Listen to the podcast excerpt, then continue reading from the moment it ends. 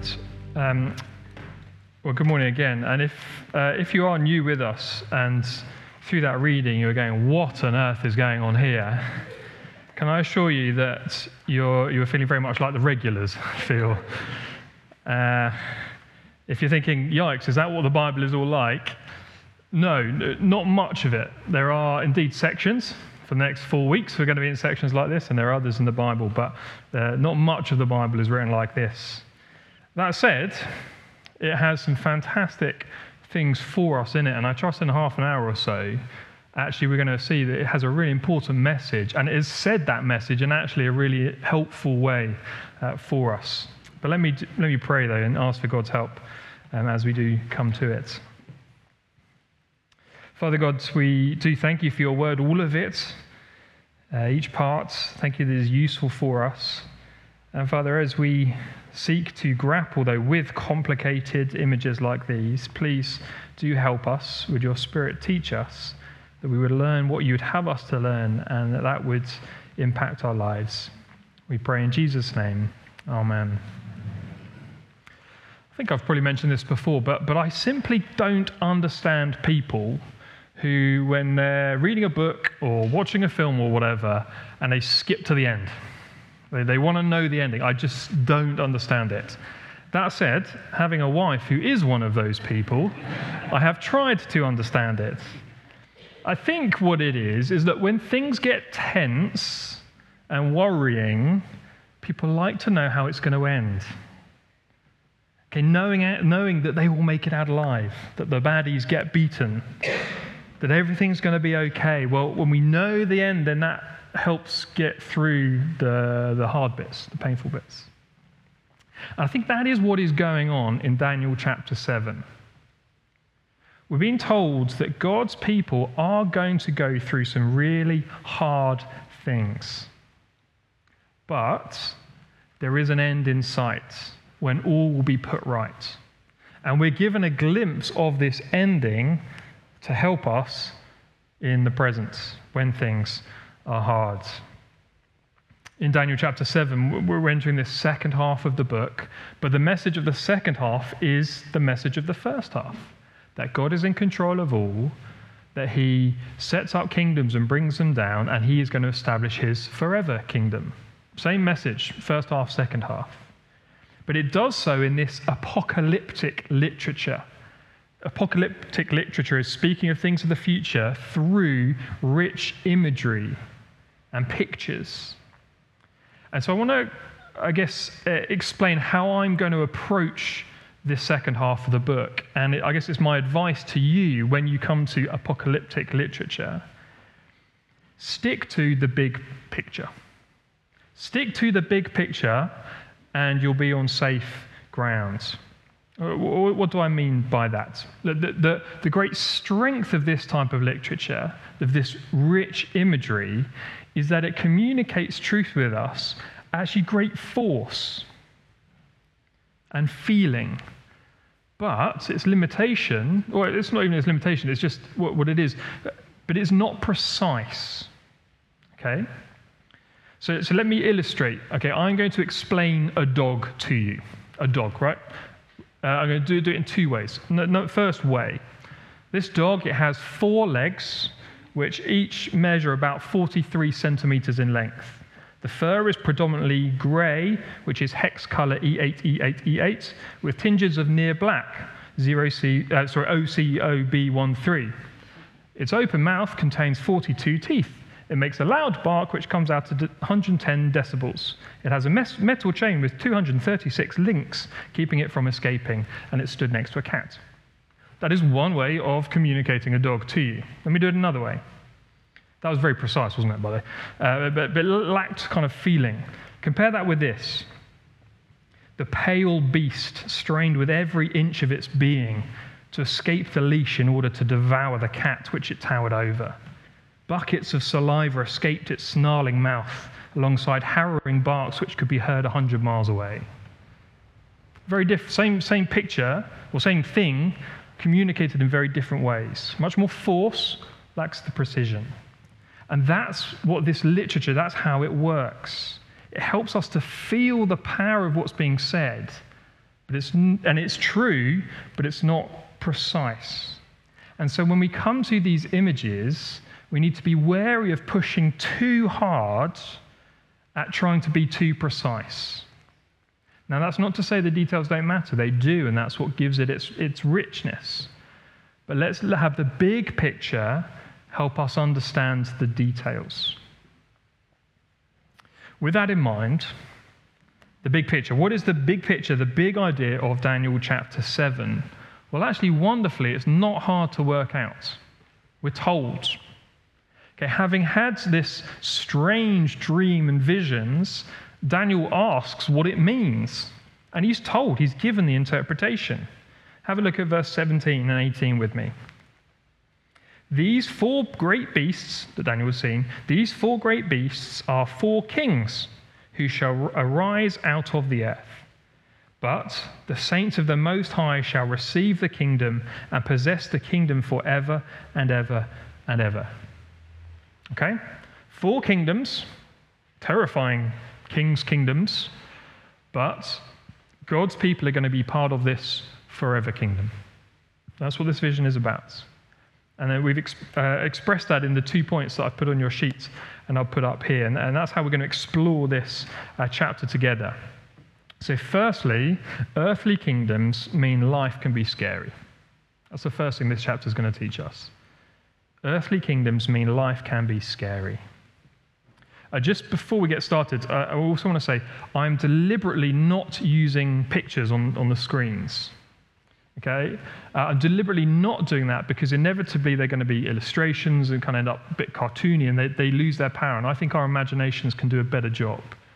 But so kind of work with me here, right? So as we're reading, we're looking at these, imagine them, feel the, the, the force, imagine yourself as Daniel dreaming them. But Daniel's dream starts in ominous uh, fashion. So four beasts, they come out from, come up from sea. And in the Bible, and indeed other kind of uh, literature, the, the sea stands for disorder, for danger, for chaos. So immediately we're, th- we're, we're kind of worried. They're coming up from the sea. And the first beast in verse 4 the first was like a lion, and it had eagle's wings. Then, as I looked, the wings were plucked off, and it was lifted up uh, from the ground and made to stand on two feet like a man. And the mind of a man was given to it. Okay, lion, eagle, royal images. Yeah, king, king of the king of the jungle, king of the land, king of the sky. Royal, royal pictures. Verse five.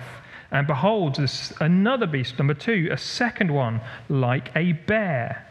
It was raised up on one side it had three ribs in its mouth between its teeth, and it was told, Arise, devour much flesh.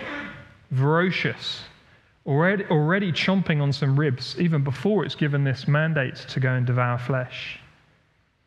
Third, um, verse 6 After this, and behold, another, like a leopard with four wings of a bird on its back. And the beast had four heads, and dominion was given to it. Here, the emphasis on, I think, on speed, you know, a leopard. And it's given wings, fast. But this beast has four heads. But dominion power is given to it. And then the fourth kingdom, it it's kind of stands by itself a little bit. It's differentiated from the others. So, for example, we're not told that it looked like, you know, it appeared as a lion, as a bear. We're not told this looked like an animal. Rather, verse 7 After this, I saw in the night visions, and behold, a fourth beast, terrifying and dreadful, exceedingly strong. It had great iron teeth. It devoured and broke in pieces. It stamped what was left with its feet. It was different from all the other beasts that were before it. And it had ten horns. So this one is particularly fierce, particularly dangerous. And the dream goes on in verse 8, uh, talking of the, the horns. I considered the horns, and behold, there came up among them another horn, a little one, which three of the first horns were plucked up by the roots. And behold, in this horn were eyes like the eyes of man, and a mouth speaking great things. Horns, again, often in the Bible, symbolizing strength. It has these ten horns, and, and this, but this one that uproots three others, it's got eyes, intelligence, and it's a bo- boastful mouth speaking these big things. This is a nightmare. These, these beasts are not like you know, looking at a tiger in the zoo. When you, you do it through a kind of a, a screen, and so you kind of get the fear of, yikes, there's this really powerful animal just the other side there, but I'm safe. Now, this is jumping into shark infested water with a gaping wound. It is scary pictures, terrifying. And we're right to be afraid because in the second half of, of the chapter, um, in verse uh, 19, Daniel asks for more information. And he's told a little bit more here. So look, have a look at verse 21. And this is particularly looking at the horn that has come up out of the last beast. Verse 21 And as I looked, this horn made war with the saints. Saints just stands for God's people. He made war with the saints and prevailed over them. Verse 25 He shall speak words against the Most High, and shall wear out the saints of the Most High, and shall think to change the times and the law, and shall be given into his hand for a time, times, and half a time. No wonder then that twice in this chapter, verse 15 and then verse 28, we're told Daniel's reaction. And we're told he was anxious and alarmed, and he was alarmed, and his, his color changed. I don't know, pale and green, I, don't know. Daniel sees that these kings, these kingdoms, these power hungry, vicious, oppressive kings and kingdoms are going to dominate the world. And some will particularly focus their wickedness towards the saints, God's people. Now, what are we to understand of these fearful beasts? What are, what are we to make of them? How are we to interpret them? Well, similarities, as uh, Ken has drawn attention to, um, with Nebuchadnezzar's dream in chapter 2, when he had that um, uh, the vision of this, this uh, big statue with those four parts. And once again, kind of commonly understood as the um, Babylonian kingdom, the Medo Persian kingdom, the Greek kingdom and, kingdom and the Roman kingdom, Roman Empire. And you can make a very good case for that. So, verse 4, if you look at verse 4, there are uh, echoes of Nebuchadnezzar's humbling and restoration in chapter 4. You know, he's given the mind of a man and, and set up again. In verse 5, we see the bear is raised up on one side. I don't know exactly what that means, but kind of raised up, perhaps one side bigger than the other and indeed of the Medo Persian Empire, that the Persian Empire was the dominant side in that. And verse 6, the, the, speed of that beast, it is indicative of the speed of which Alexander the Great conquered the, the world. And after Alexander's death, was split into four kingdoms, four heads. The fourth, you can make the point, I would argue it's probably slightly less clear there. So it may be that Daniel did was meant to understood these things as those four kingdoms. But I'm reluctant to be definite on that. One is because of this kind of um, apocalyptic literature. So the number four, for example, can symbolize the, the four corners of the earth.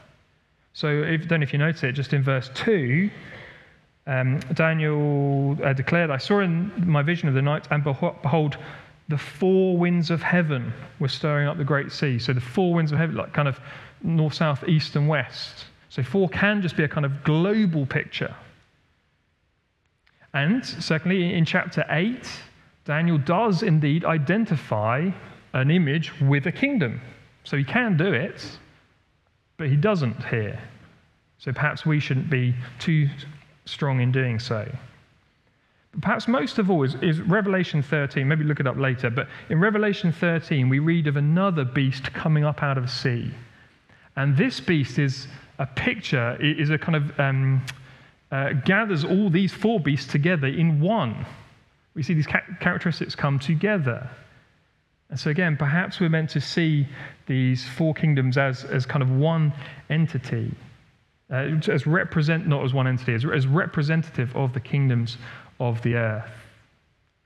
Kingdoms that war to get what they want, abuse their power, and are hostile to God's people.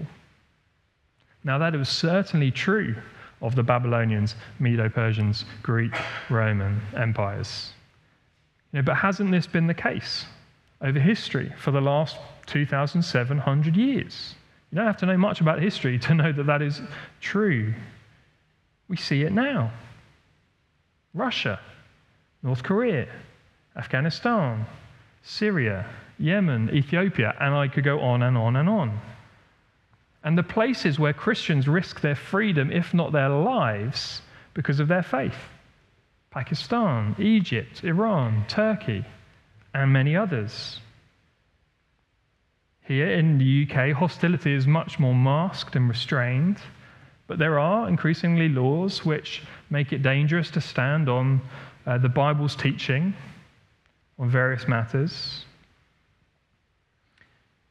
Look, it's scary just reading the things on the news that are going on in this world. But again, imagine what it was like, what it is like for Christians in those countries. And it was scary for God's people in Babylon too. And this dream was to prepare them for it. God wants them, wants us to know what life will be like the realities of what living in earthly kingdoms will be. I think it's interesting that this vision didn't come until the first year of Belshazzar. So each of these four visions are actually placed in the history. So from verse 1, we see this is the first year of Belshazzar. Uh, and you can imagine, right, God's people thinking, okay, the king who has conquered us, Nebuchadnezzar, he's died. Excellent. This is going to be a change in our fortunes, or it could be. But no, Belshazzar was a wicked and foolish king. And soon, the whole Babylonian Empire was going to come to an end. Hey, fantastic. Surely things are going to change. And yes, they do get brought back out of exile. But no, it doesn't really change. They're under a different hostile enemy. You see, we look at the, the world leaders of today, I look at the, some of the world leaders today, and do I want them to be changed? Yes. But will it change anything? Yes and no. Someone else in those countries or in other countries will rise up, and the pattern will go on and on. Earthly kingdoms mean that life is scary, and different earthly kingdoms won't help. Not really. Only a heavenly kingdom can bring real change. And so here's the second point the everlasting kingdom brings comfort. Verses 1 to 8, the picture of those terrifying kingdoms. And in verse 9, we get this new scene where we see God as judge. Have a look at it with me. Verse 9 As I looked, thrones were placed, and the Ancient of Days took his seat. His clothing was white as snow, and the hair of his head like pure wool. His throne was fiery flames, its wheels were burning fire.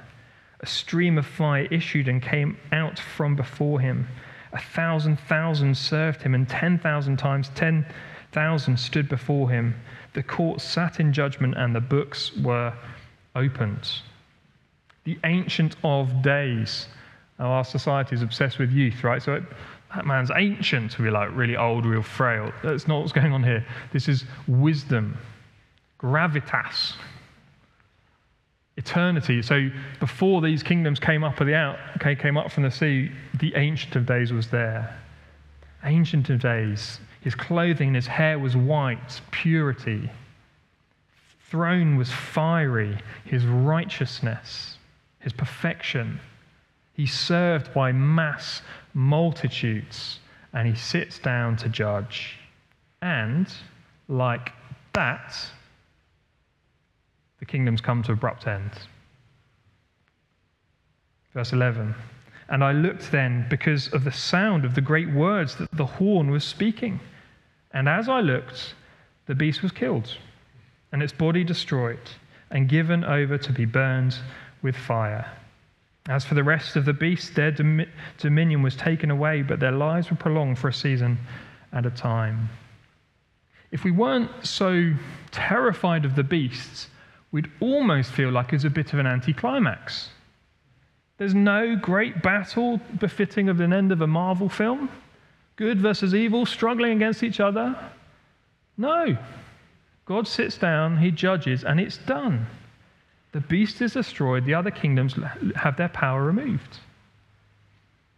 To kind of refer to another, another film, the Indiana Jones films, I can't remember which one, one of the old ones. There's a moment in one of them where Indiana Jones is confronted by a sword wielding enemy who kind of does some amazing moves and, and uh, whirls their sword around, uh, it, and it's terrifying. And then all of a sudden, Indiana Jones just goes, takes out his gun and shoots it.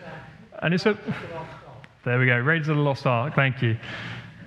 I think that's the kind of picture we get here. These are terrifying things, but to God, they're nothing. Just like that.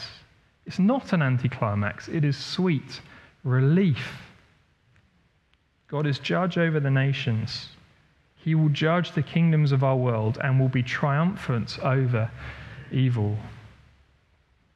But at the judgment, not only will power be removed from these wicked kingdoms, it is given to another. Daniel's vision carries on in verse 13. And I saw in the night visions, and behold, with the clouds of heaven there came one like the Son of Man, and he came to the Ancient of Days and was presented before him.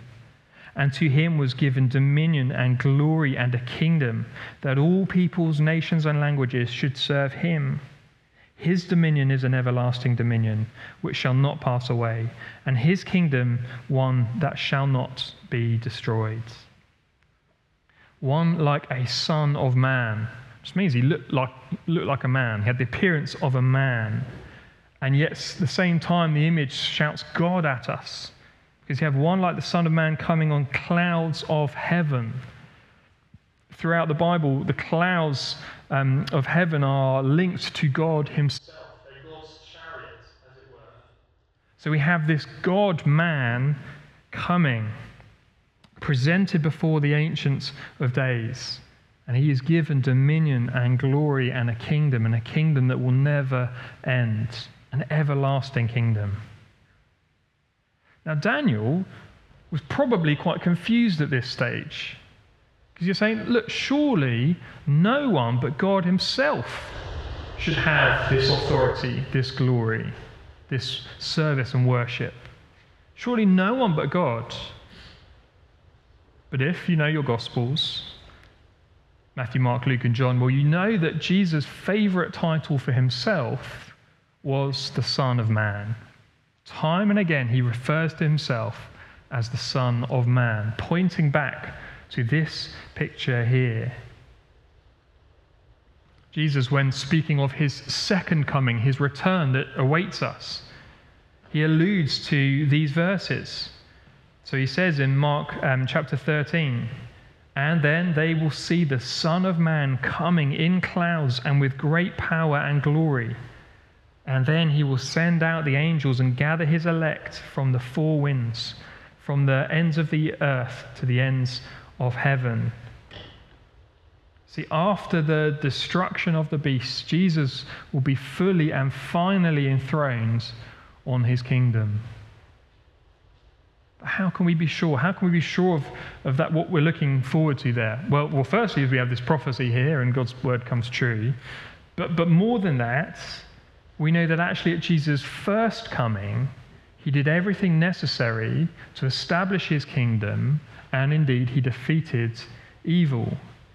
You see, Jesus didn't just refer to himself as the Son of Man in context with his return, but actually, he did it in connection with his death and resurrection.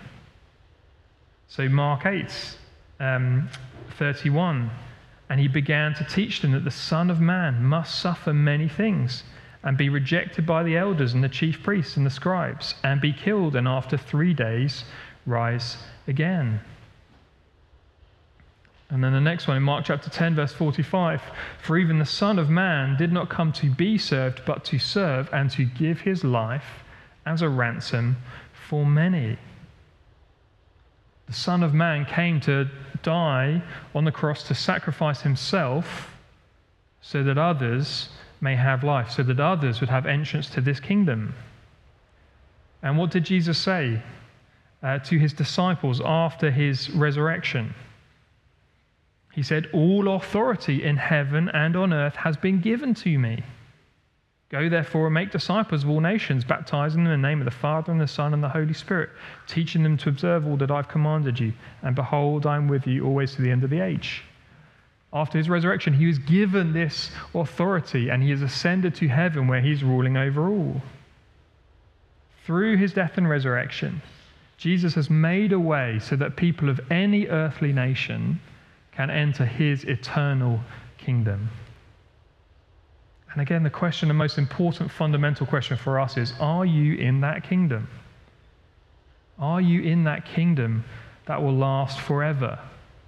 The way to it is to come to Jesus and to say sorry for living your life in rebellion against Him and for yourself, and to ask for entrance into this kingdom. Are you in? Come to Jesus now. Because, and here's the re- even more remarkable thing for God's people in a scary world, is it gets even better. So let's look at the fuller description, the second half, uh, of these events. Verse 26. So, same scene, but the court will sit in judgment, and his dominion, that's the dominion of the, the horn, will be taken away and be consumed and destroyed to the end. And the kingdom and the dominion and the greatness of the kingdoms under the whole heaven shall be given to the Son of Man? Nope. Shall be given to the people of the saints of the Most High. Their kingdom shall be an everlasting kingdom, and all dominions shall serve and obey them. To be in this kingdom simply as Jesus' subjects would be great enough.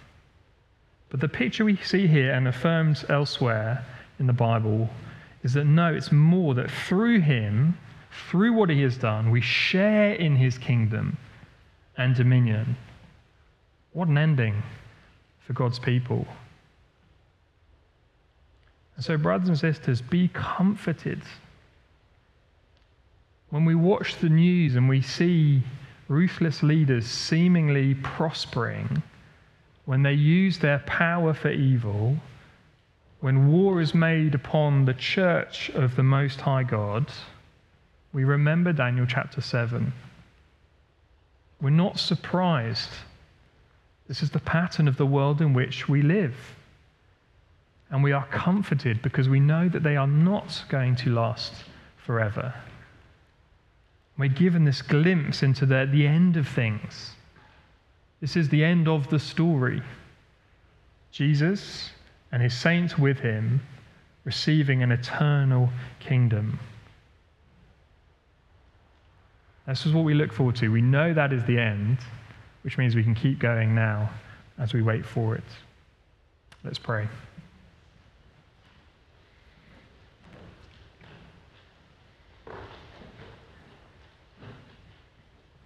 Most High God, we thank you that the big, terrifying things that are happening in our world that are so overwhelming to us, yet they are not to you. And we thank you that we look forward to Jesus' kingdom being finally and fully established. Thank you for that great news that we can await. Father, please keep our eyes fixed on that in the midst of pain and, and fear, trusting you that you will bring us there. In Jesus' name and for his glory, amen.